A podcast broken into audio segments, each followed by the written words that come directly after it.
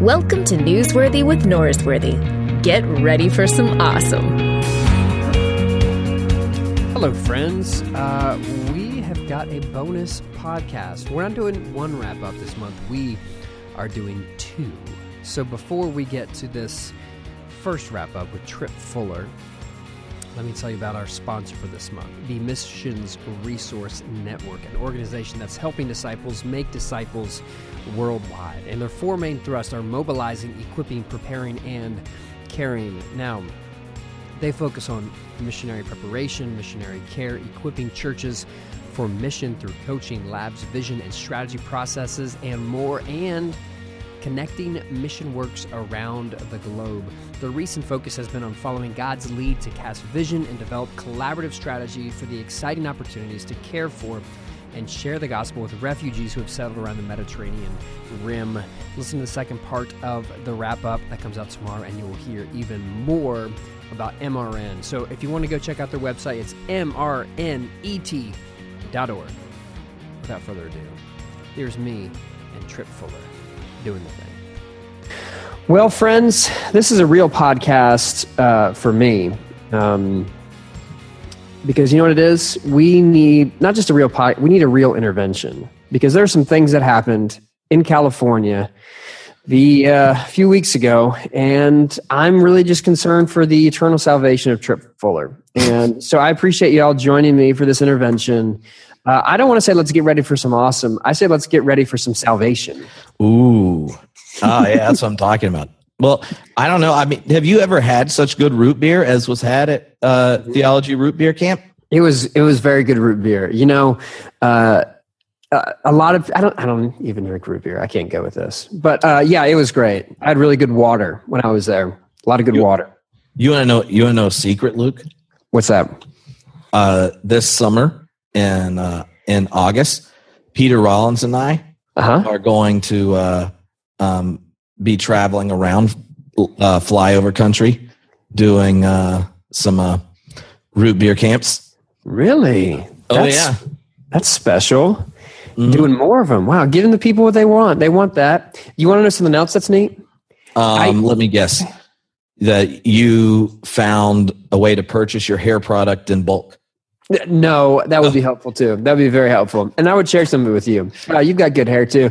I, I emailed your friend Joe last night. I had a, had a, I had a joke that I wanted to punch up. And so I sent it to um, a friend of mine that I made at uh, Theology Beer Camp. Root beer camp. Root beer, root beer camp. That's implied. Yeah. Yeah. Yeah. So I It's got the some. silent root. yeah, it's very silent. So that, Well- that happened last night. Yeah, yeah. So the, the uh, clearly, if you're listening to Newsworthy with Norsworthy and you want to continue uh, witnessing to me and, and Pete this summer, then you should uh, come hang out with us in landlocked uh, states. And in March, we'll announce all the details and junk. But uh, Yeah. Well, we'll get signs. Uh, people can protest. We'll give you march like chants that you can use for the marches around the building. Kind of like Jericho. You hope that after the seventh one, it all falls down and everyone inside perishes.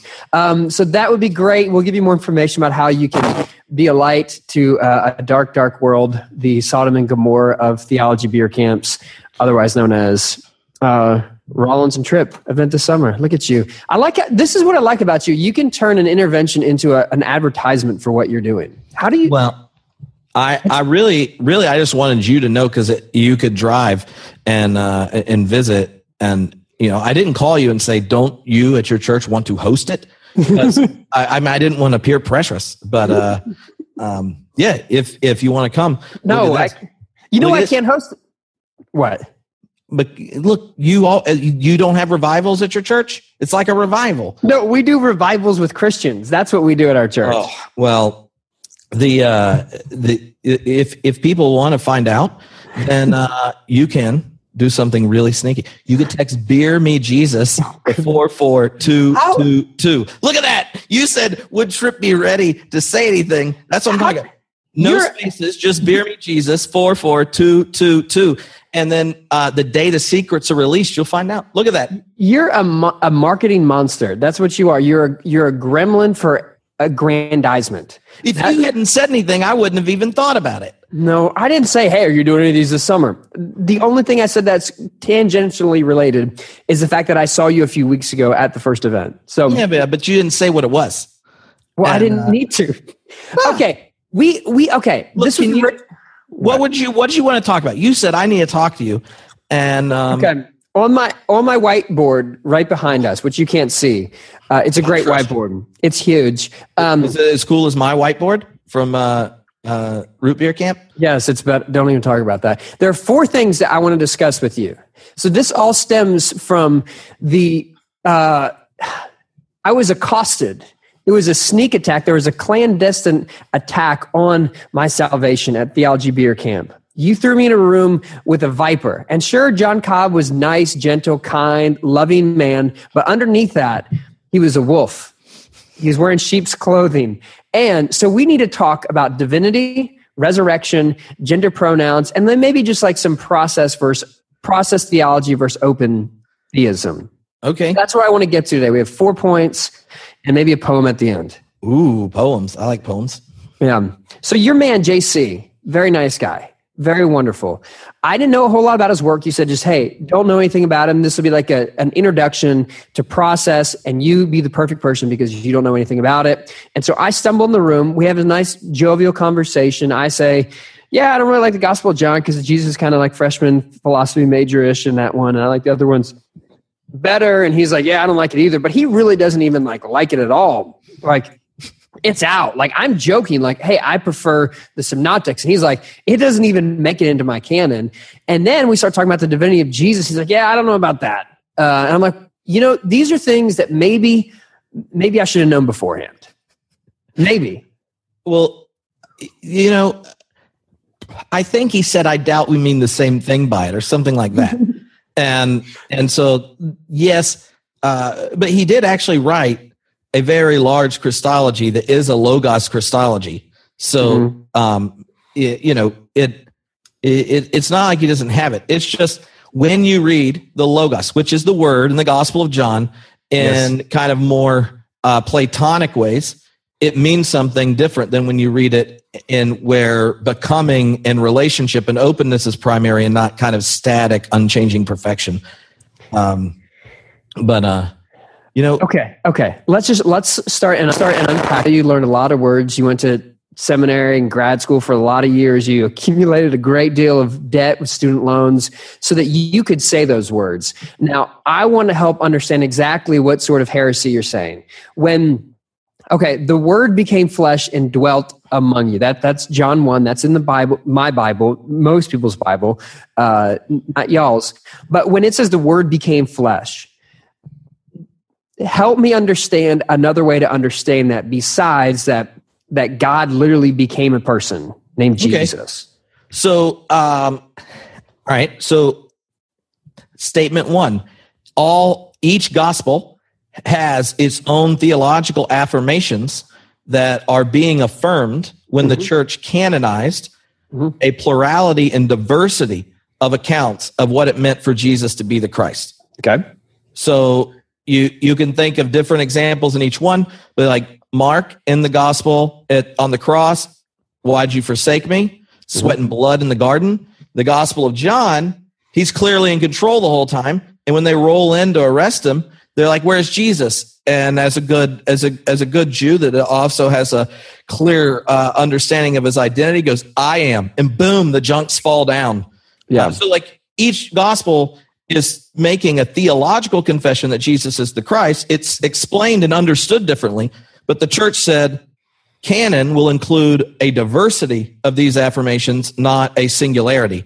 Uh, and um, and and so when we go to think about John, I think what Cobb was responding to is to say, yeah, some people definitely um, resonate more with one of the other gospels' way of understanding and narrating your confession of faith than this one. But like as a minister, you hear tons of people's narratives and stories about why they come to faith, what they understand it, and you can affirm it and recognize it as such without going, "Yeah, perfect." I I, I would go. I would say it just like that. So, if I'm understanding you correctly, you're saying that John's gospel, which seems to have the most explicit claims of divinity compared to the other other the synoptics. Uh, you, like like you just mentioned, the I am statement that Jesus referenced in the garden. There's seven of them. Uh, clearly, in a Jewish setting, to say that I am uh, would tie you to Yahweh. Like right, I am who I am becomes I am Jesus. The divinity claims in John's gospel seem like they are more substantial than in Matthew, Mark, and Luke. Is that why John's gospel is devalued in?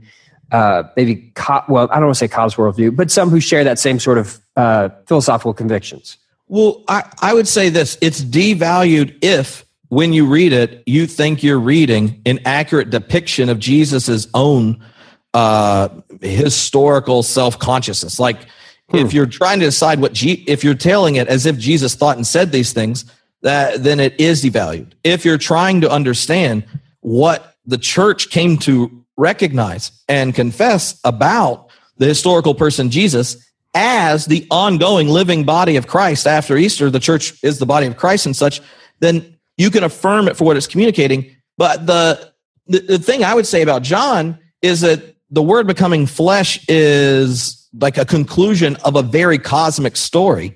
Like the Gospel of Mark begins with a baptism.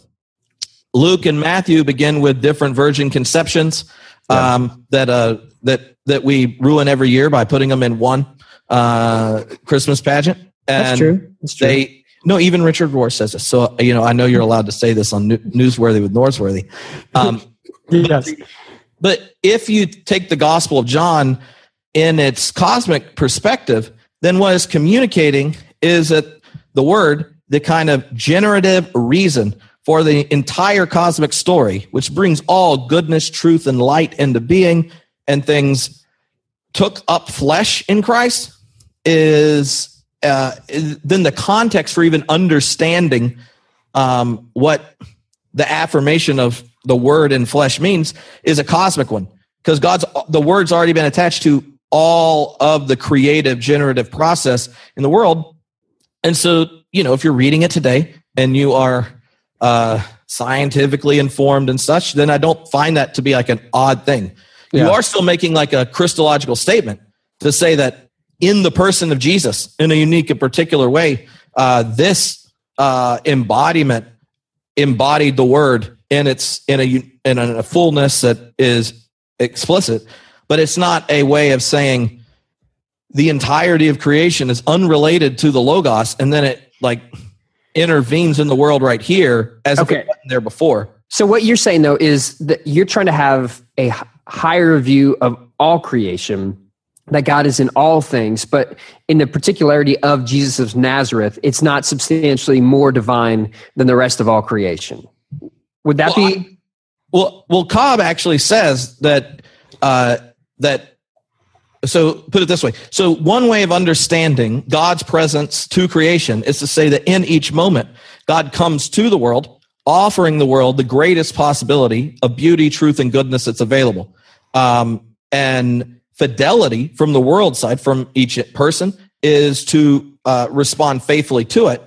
And when we respond faithfully uh, to God, uh, the possibilities God gives, then the will of God um, comes on earth as it is in heaven in a more robust uh, way.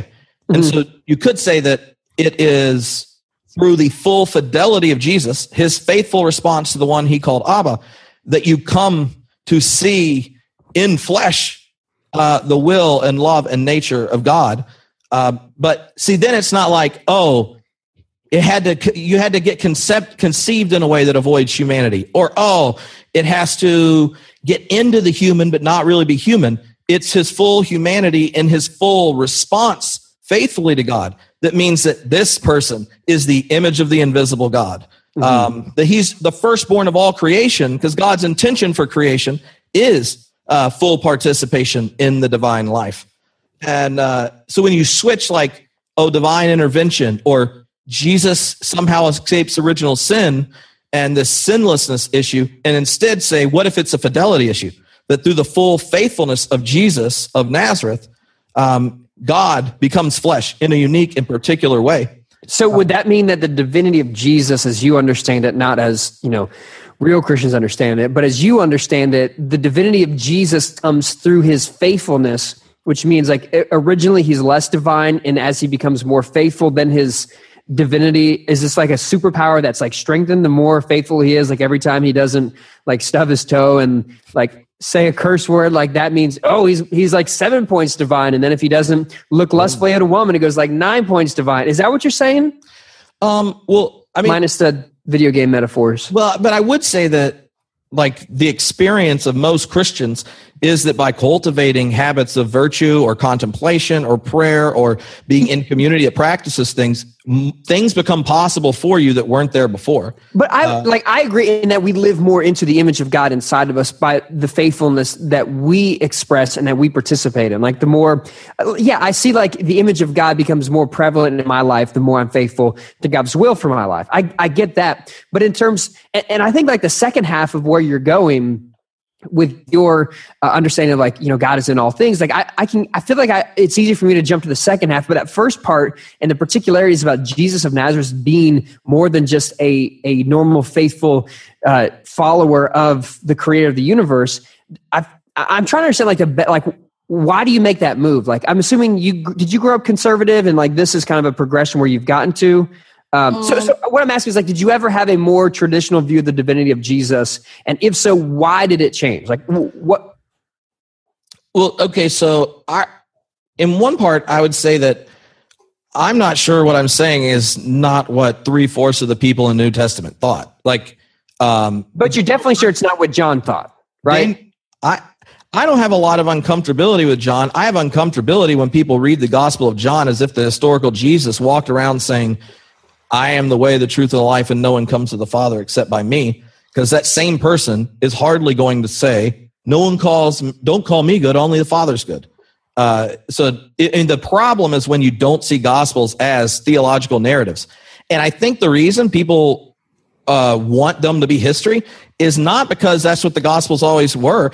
It's that that even conservative Christians are so enlightenment friendly that the only truth is like literal truth. And the only thing that's real is historically real. And the mm-hmm. only reality is some objective reality.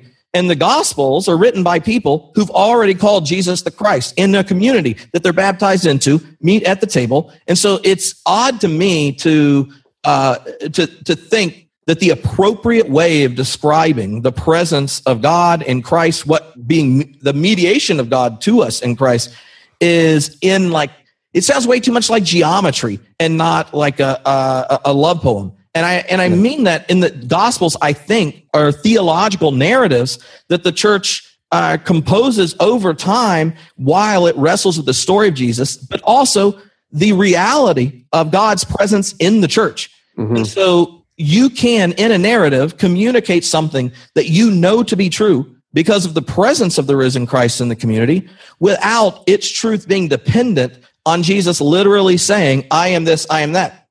With the beginning of Romans, when Paul is like, Jesus is descended from David and then through the Spirit is raised eh, into the into divine life for God and stuff like I think that's kind of how the early churches experienced it that because of the continued presence of Christ through the Spirit in the community, you then look back on the story and encounter of Jesus and it becomes more significant. But like that's what happens every wedding. Like when you're the groomsman and you're giving a toast, you all of a sudden put a level of meaning that was present but not recognized in the time your best friend came back from the first date with the person he married and mm-hmm. you realize you had seven stories that you could have told there. It's just this is the person that went that junk went down in. So it it it receives this meaning uh, that it didn't have before as actual. It beca- it was just a possibility.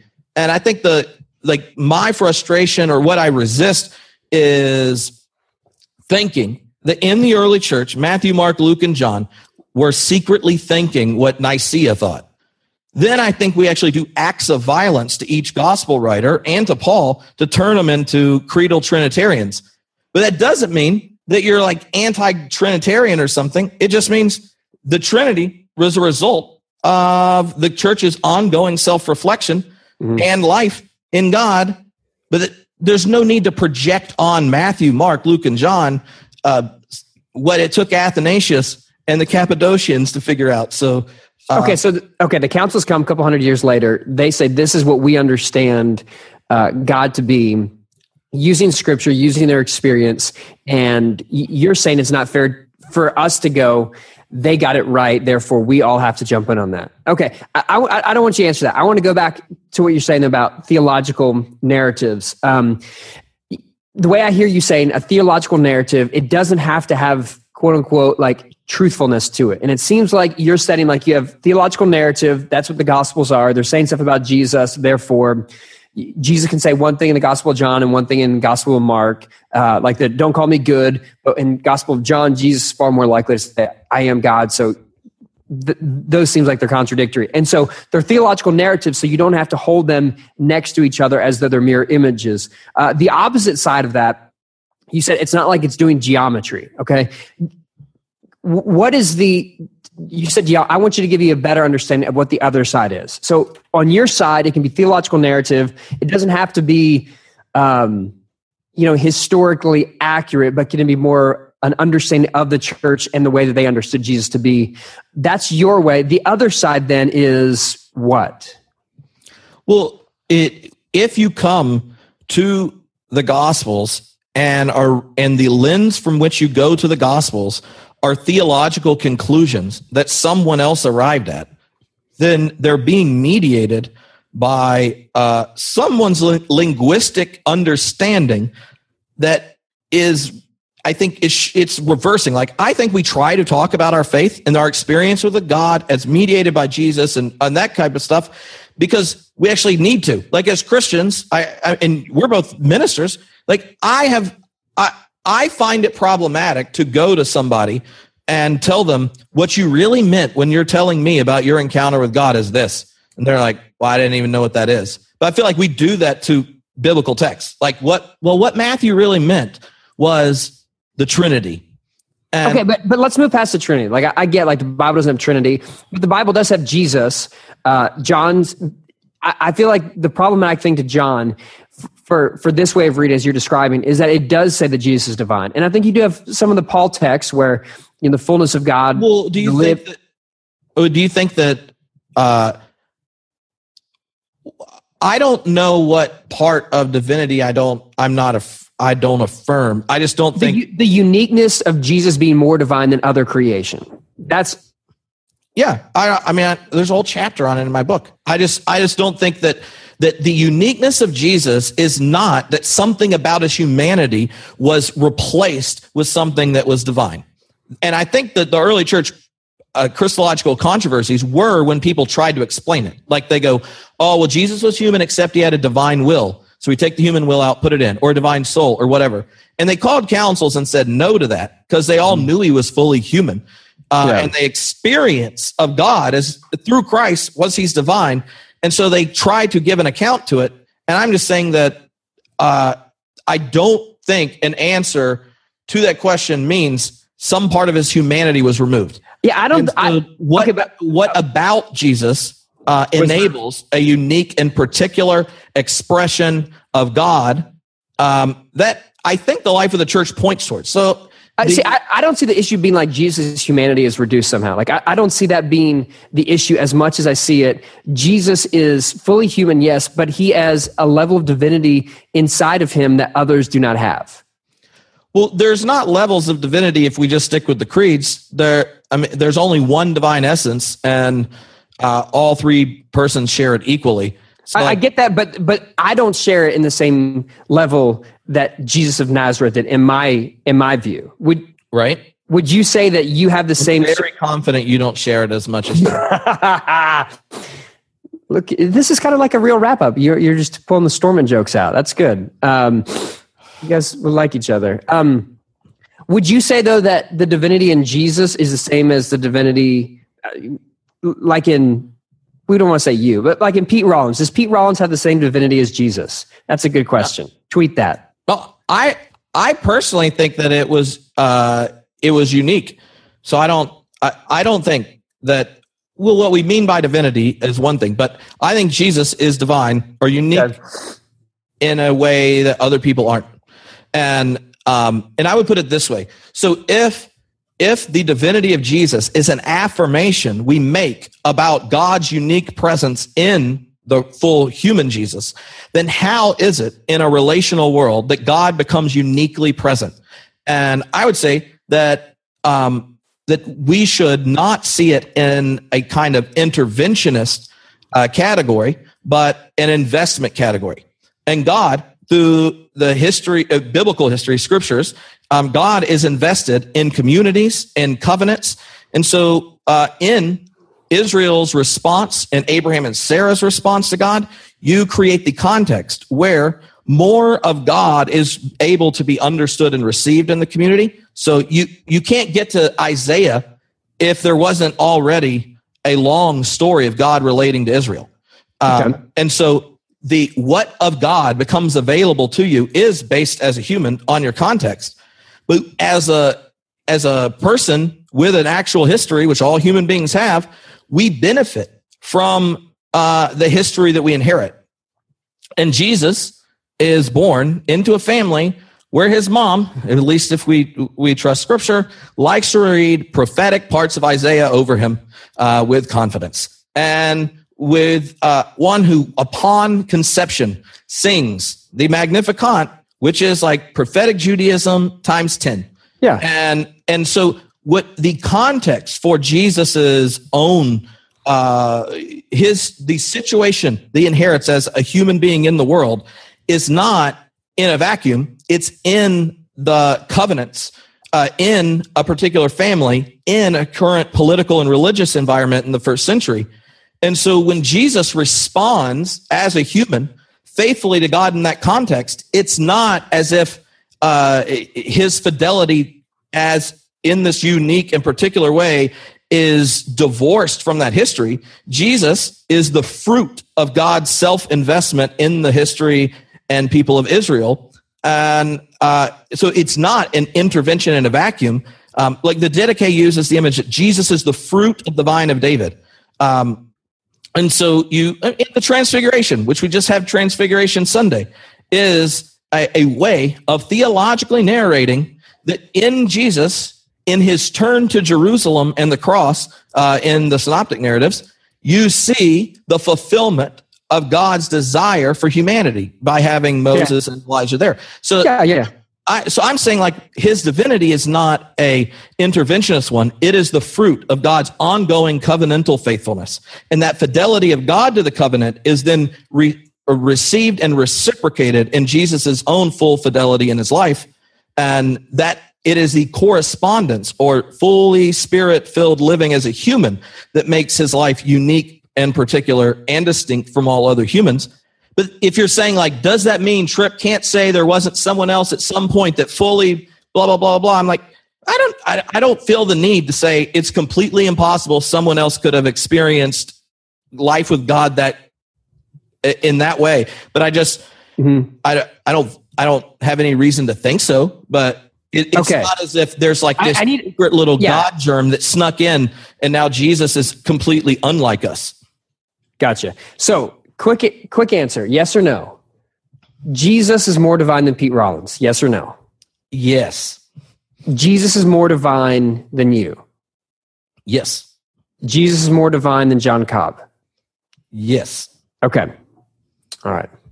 Uh, John Cobb in his Logos Christology uh, says, for process people, we talk about primordial nature of God and the consequent nature of God.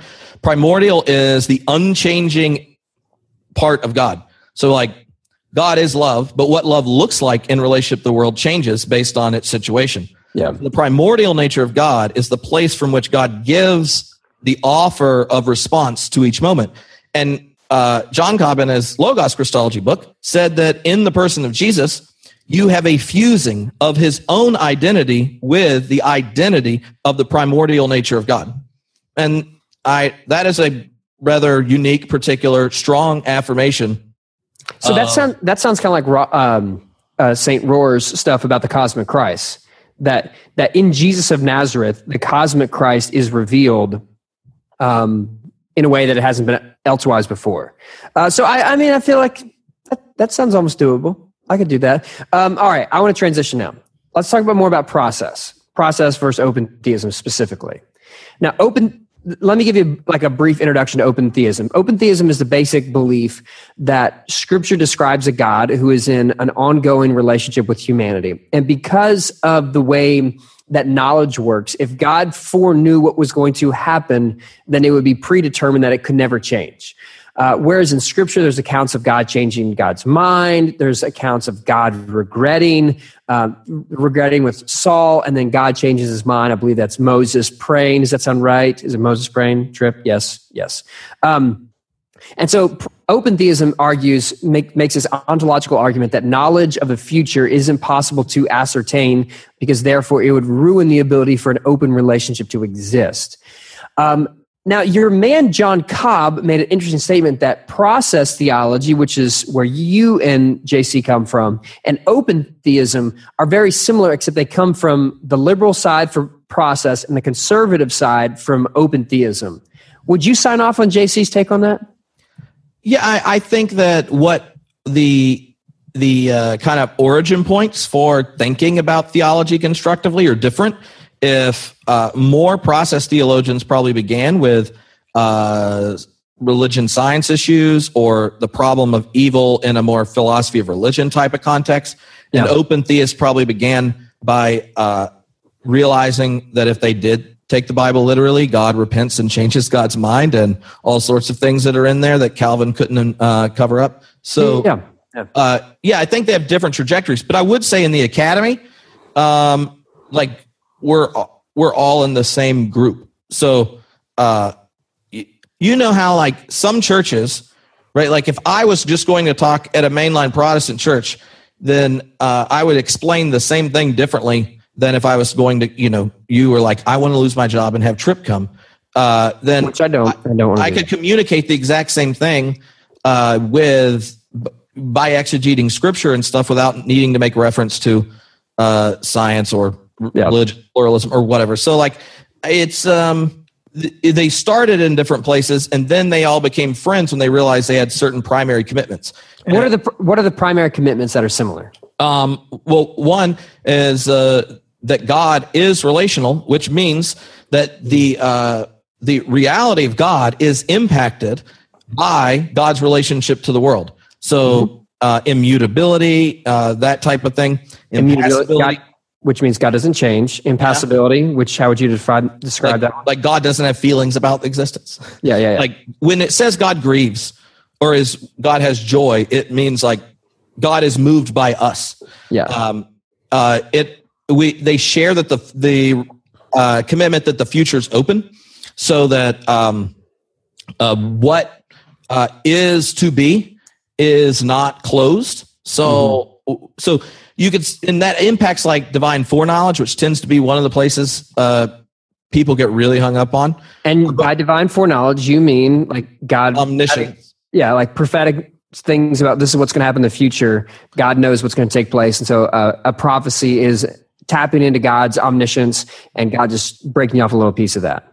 Yeah, it, so you know, C.S. Lewis gives this image of omniscience where uh, he says like all of history is kind of like a book, and we're I mean, he doesn't use the cursor narrative, but like we're on the cursor of our experience going through the book. And yeah. for us, we're like, what's going to happen? How's it going to go? And God's ex, God's experience and knowledge of the book is external to history. And open theists and process types, uh, even a lot of social Trinitarians like Moltmann and such, would say that that's not true that part of God's relationship to the world is yeah. that history and the process and relationships are not something God God knows externally, but participates in and knows internally.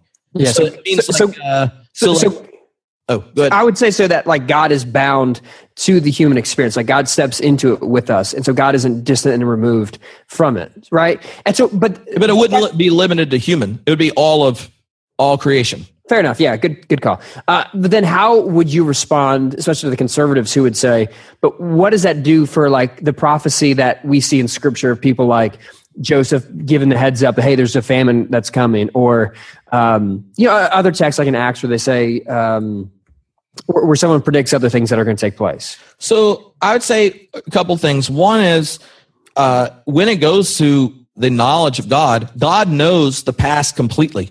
because it's completed. And so, and God doesn't just know it externally, but if God fully participates in history and the world, then God even knows the past completely internally.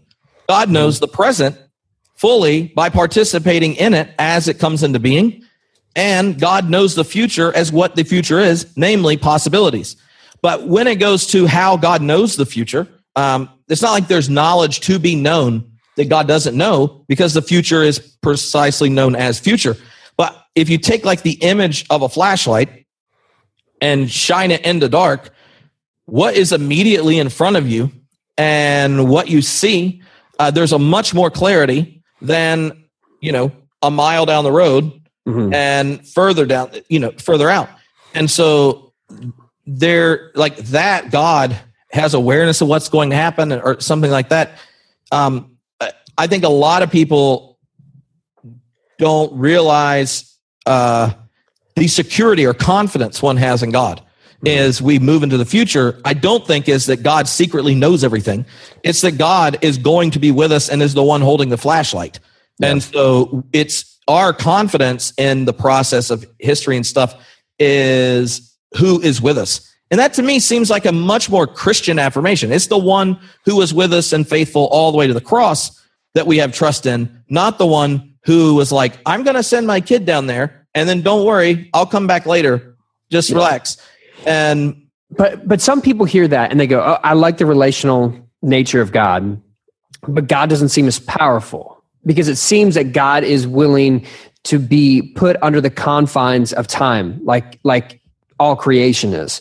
And I think the the appeal of say like a Calvinist worldview that says you know God's preordained everything, and when it talks about predestined, um, it's not making the move to say that I think Scripture's making to say that you know God's plan from the beginning was Jews and Gentiles to come together, and so predestination is about like what God plans to do, but it's God has micromanaged every detail, and there's a sense of confidence like God, okay, you've got all this under control because you've you've done that. But what it detracts is the relationality of God. That God isn't in this with us. Instead, God is just the one who's who's pulling the strings on everything. And so it seems like love and power are the two like you're choosing which one. Like if I'm gonna take a process or an open, it's like I'm choosing a God of love. And if I'm choosing a God with this this strong determinist world uh, that, that's already been preordained and predetermined, you're choosing power. Well, I think I think it's fair to say that for any open and relational theologian, the power of God is the power of love. And um but but then again, like I you know, I would just like to like read Philippians 2 and see if yep. somehow when reading it there's some sneaky move where uh you, you know, oh, well, it's omnipotence on the back end. Um the the the, but the other I like when you quote scripture. It makes me it makes my heart warm. It's like, well, maybe he's got a chance. Look, but like now, if you just took those questions and started reading the Hebrew scriptures, I, I don't see at what point, unless you have external commitments, you are extremely confident that God's knowledge and power is full and complete in the ways a lot of people think it needs to be in order to feel secure. Yeah. And um the, and so you know like but that's like even Walter Brueggemann will say that and uh and you know like I don't I don't think that's a you have to be open and relational. I think it's just you have to read the Bible, um, mm-hmm. and and not come to it with a set of conclusions that forces you to uh, interpret it rather um, ideologically. Yeah. Like yeah, you know you know Walter's on the podcast next week talking with old Walter on next Thursday, uh, and so maybe we'll bring that up to him. But you're right. That was a name drop I just did right there. But you're right to say that there are external resources that are influencing how we're reading. And I think that's part of what open, theo- open theism has done is said, hey, these pagan expectations for their deities are influencing you more than scripture is. And I, I think that is one of the healthy critiques that open theism gives us. Does process, I guess, draw up on that in the same way? That impassibility, immutability, those things are. Yeah, yeah. I, I mean, I you know, 90% of what they'll say about the divine attributes are very similar. So, okay. Uh, Speaking of similar, let me talk to you about something that me and old JC had in similar, in common. I have been working very diligently trying to remove gender pronouns from my vernacular when it comes to the divine. So I'm trying to get away from in especially my public discourse, using God as a he, because I know that is offensive to some. Um, I don't have the issue with saying the Lord's Prayer. It's not a personal issue for me, but to be considered of others, especially those who have sh- with that, I try not to do it. But what happens when I'm at Theology Beer Camp, where I'm surrounded by all you liberals, is one of the few times that I actually do that. And I checked the old Twitter machine afterwards, and there were a lot of people from Theology Beer Camp who weren't happy with me. Now, ironically, they went after old poor Luke when JC, John Cobb himself, the John Piper of liberals, um, was supporting that. Like he was saying, yes, you should use the divine masculine pronoun because it speaks to the intimacy which we lose when we get rid of it. And so, would you like to tell all your friends to send me apologies and say, Luke, I'm sorry for saying that about you on Twitter? Um, well, Since JC's on my side. well, okay. Well, maybe I'll explain what what JC was saying. Um, because here's what he was responding to.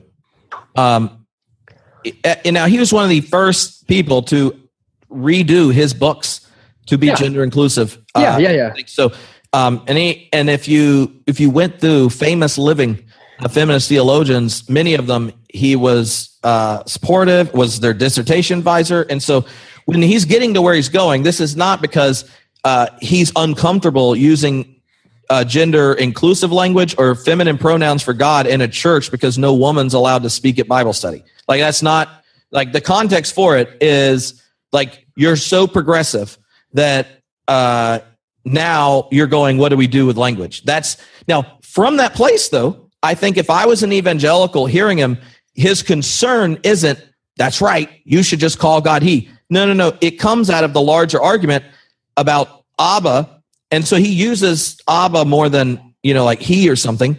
And the reason is that when our language uh, shapes our, our language that we use religiously shapes our understanding of spirituality and faith.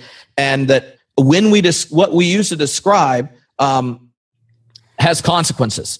And Yeah. so one of the consequences that was not anticipated that he's pointing out is that when we start getting obsessed with the real lived experience of females who were oppressed historically by the church um, and the way patriarchy was supported by the church in this generic always he application to god we start to correct it. And he's saying that in the correction what we did was depersonalize god not uh, not account for patriarchy. And so you end up with generations of mainline protestants whose experience of god the way their piety is shaped isn't personal.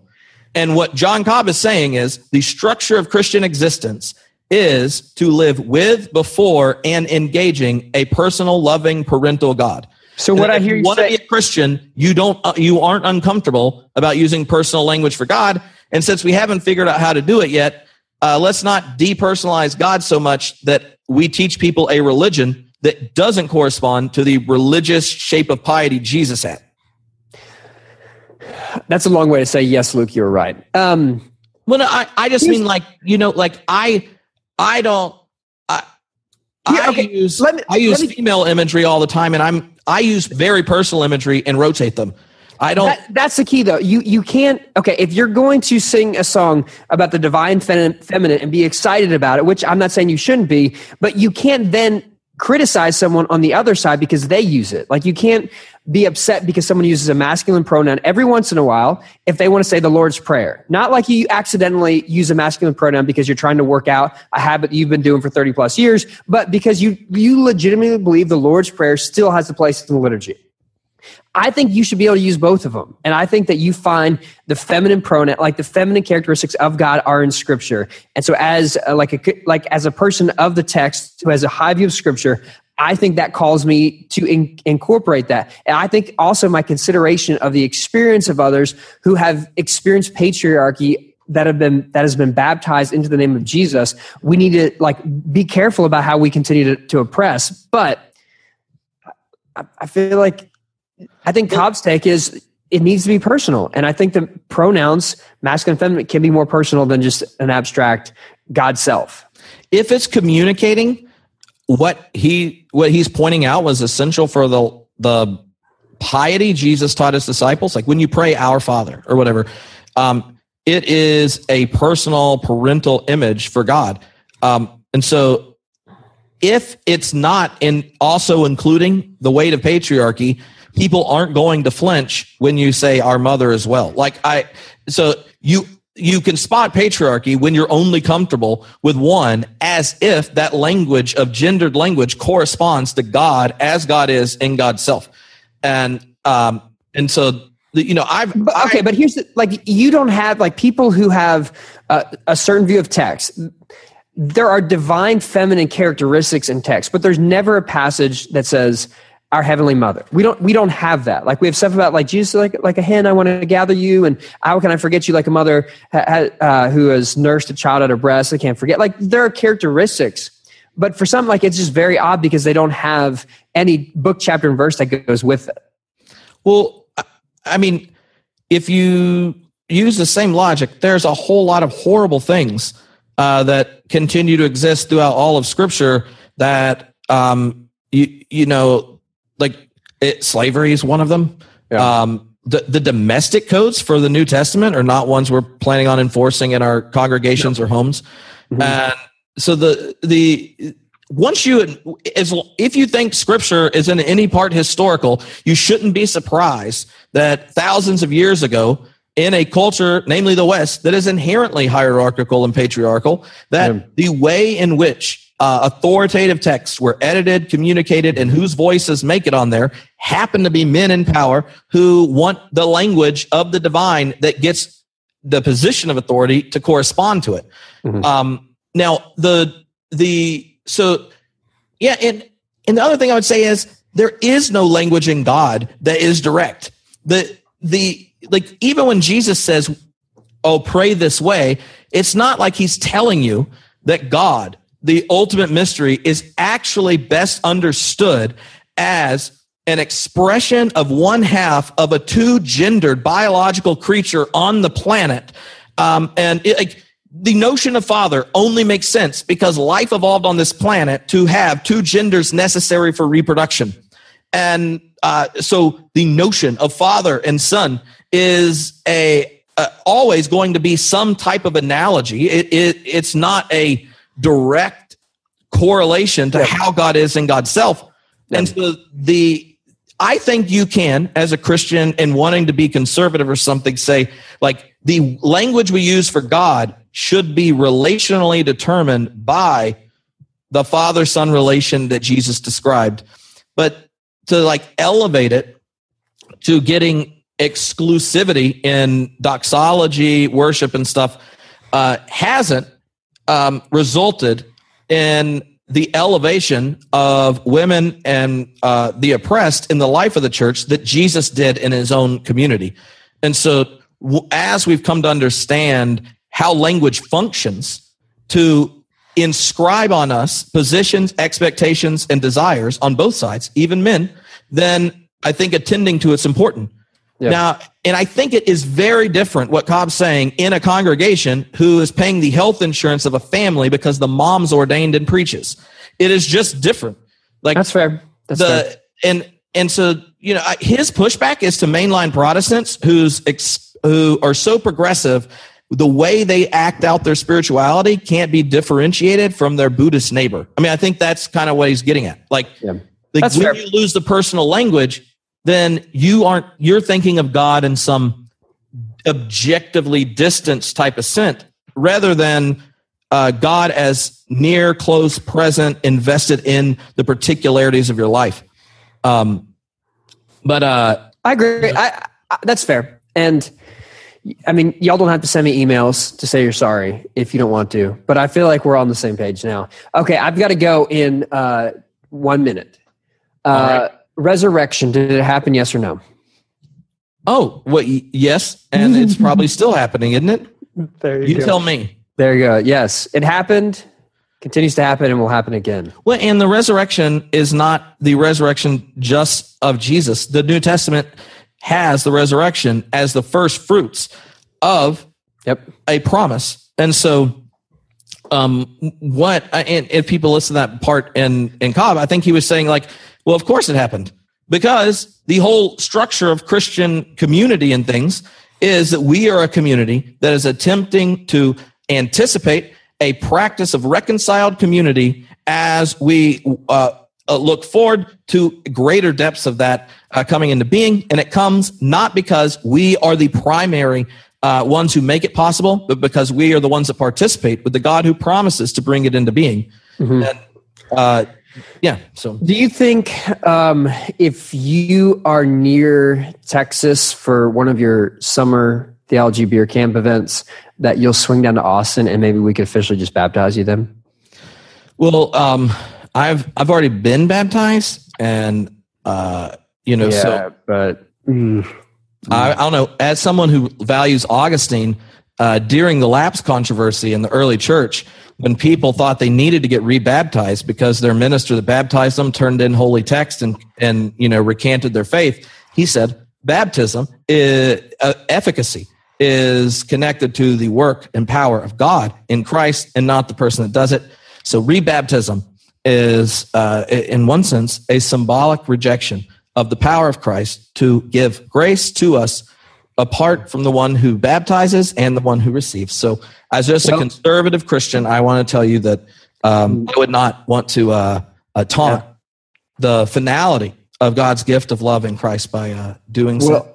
Well, as someone who was born in the month of August, uh, I would like to say that uh, I'm still praying for you. Uh, Tripper, it was fun at your event. It was fun seeing you here. It was good, good, good podcast, and uh, uh, it, it, really was a fun event. I enjoyed getting to know some of those people out there, and uh, I'm I'm joking. There was not a lot of negative hate I got on the old Twitter. Uh, it, it, was a great group. I'm glad I got to meet a lot of those people, and it's uh, it's hard for me to say this, but Tripp, you're you're doing some good work for those people, and uh, I, I was glad to know some of those people and call them friends now. So well done, man. Awesome. Well, I like you. And, uh, you know, I, and next time I see you, you're going to be like, well, you know, I'm an open theist. But then, like, maybe two years from now, um, uh, you, will just uh, go full process. And, no, I'm not going to. I've been, I've read open theism like 15 years ago. And I, this is not new. Like, I'm just regurgitating stuff that I learned when I was 20. Um, well, everyone has their growing edges. Sometimes truth takes longer to find root. You know, I heard this story. It's once. weird. It's weird that you even said the word truth. Cast, I didn't know you knew what it was. There's seed cast on the ground, and sometimes it falls on shallow soil, mm-hmm. and and it's like, oh, I want to, I want to grow here, but it's shallow. So then, if you get in the right place, you know, it's it can grow deeper, bigger roots, and uh. Mm-hmm. That's good. That's that's very nice. Tripp. It's been fun. Thanks for quoting the Bible verse that your son told you he learned in preschool. So well done. Yeah, you know, everyone, I got to quote it every once in a while. It helps my street cred. Yeah, it does. All right. See you, dude. All right. Peace. Thanks for checking out Newsworthy with Norsworthy. Make sure to subscribe to the podcast on iTunes. You are now adjourned.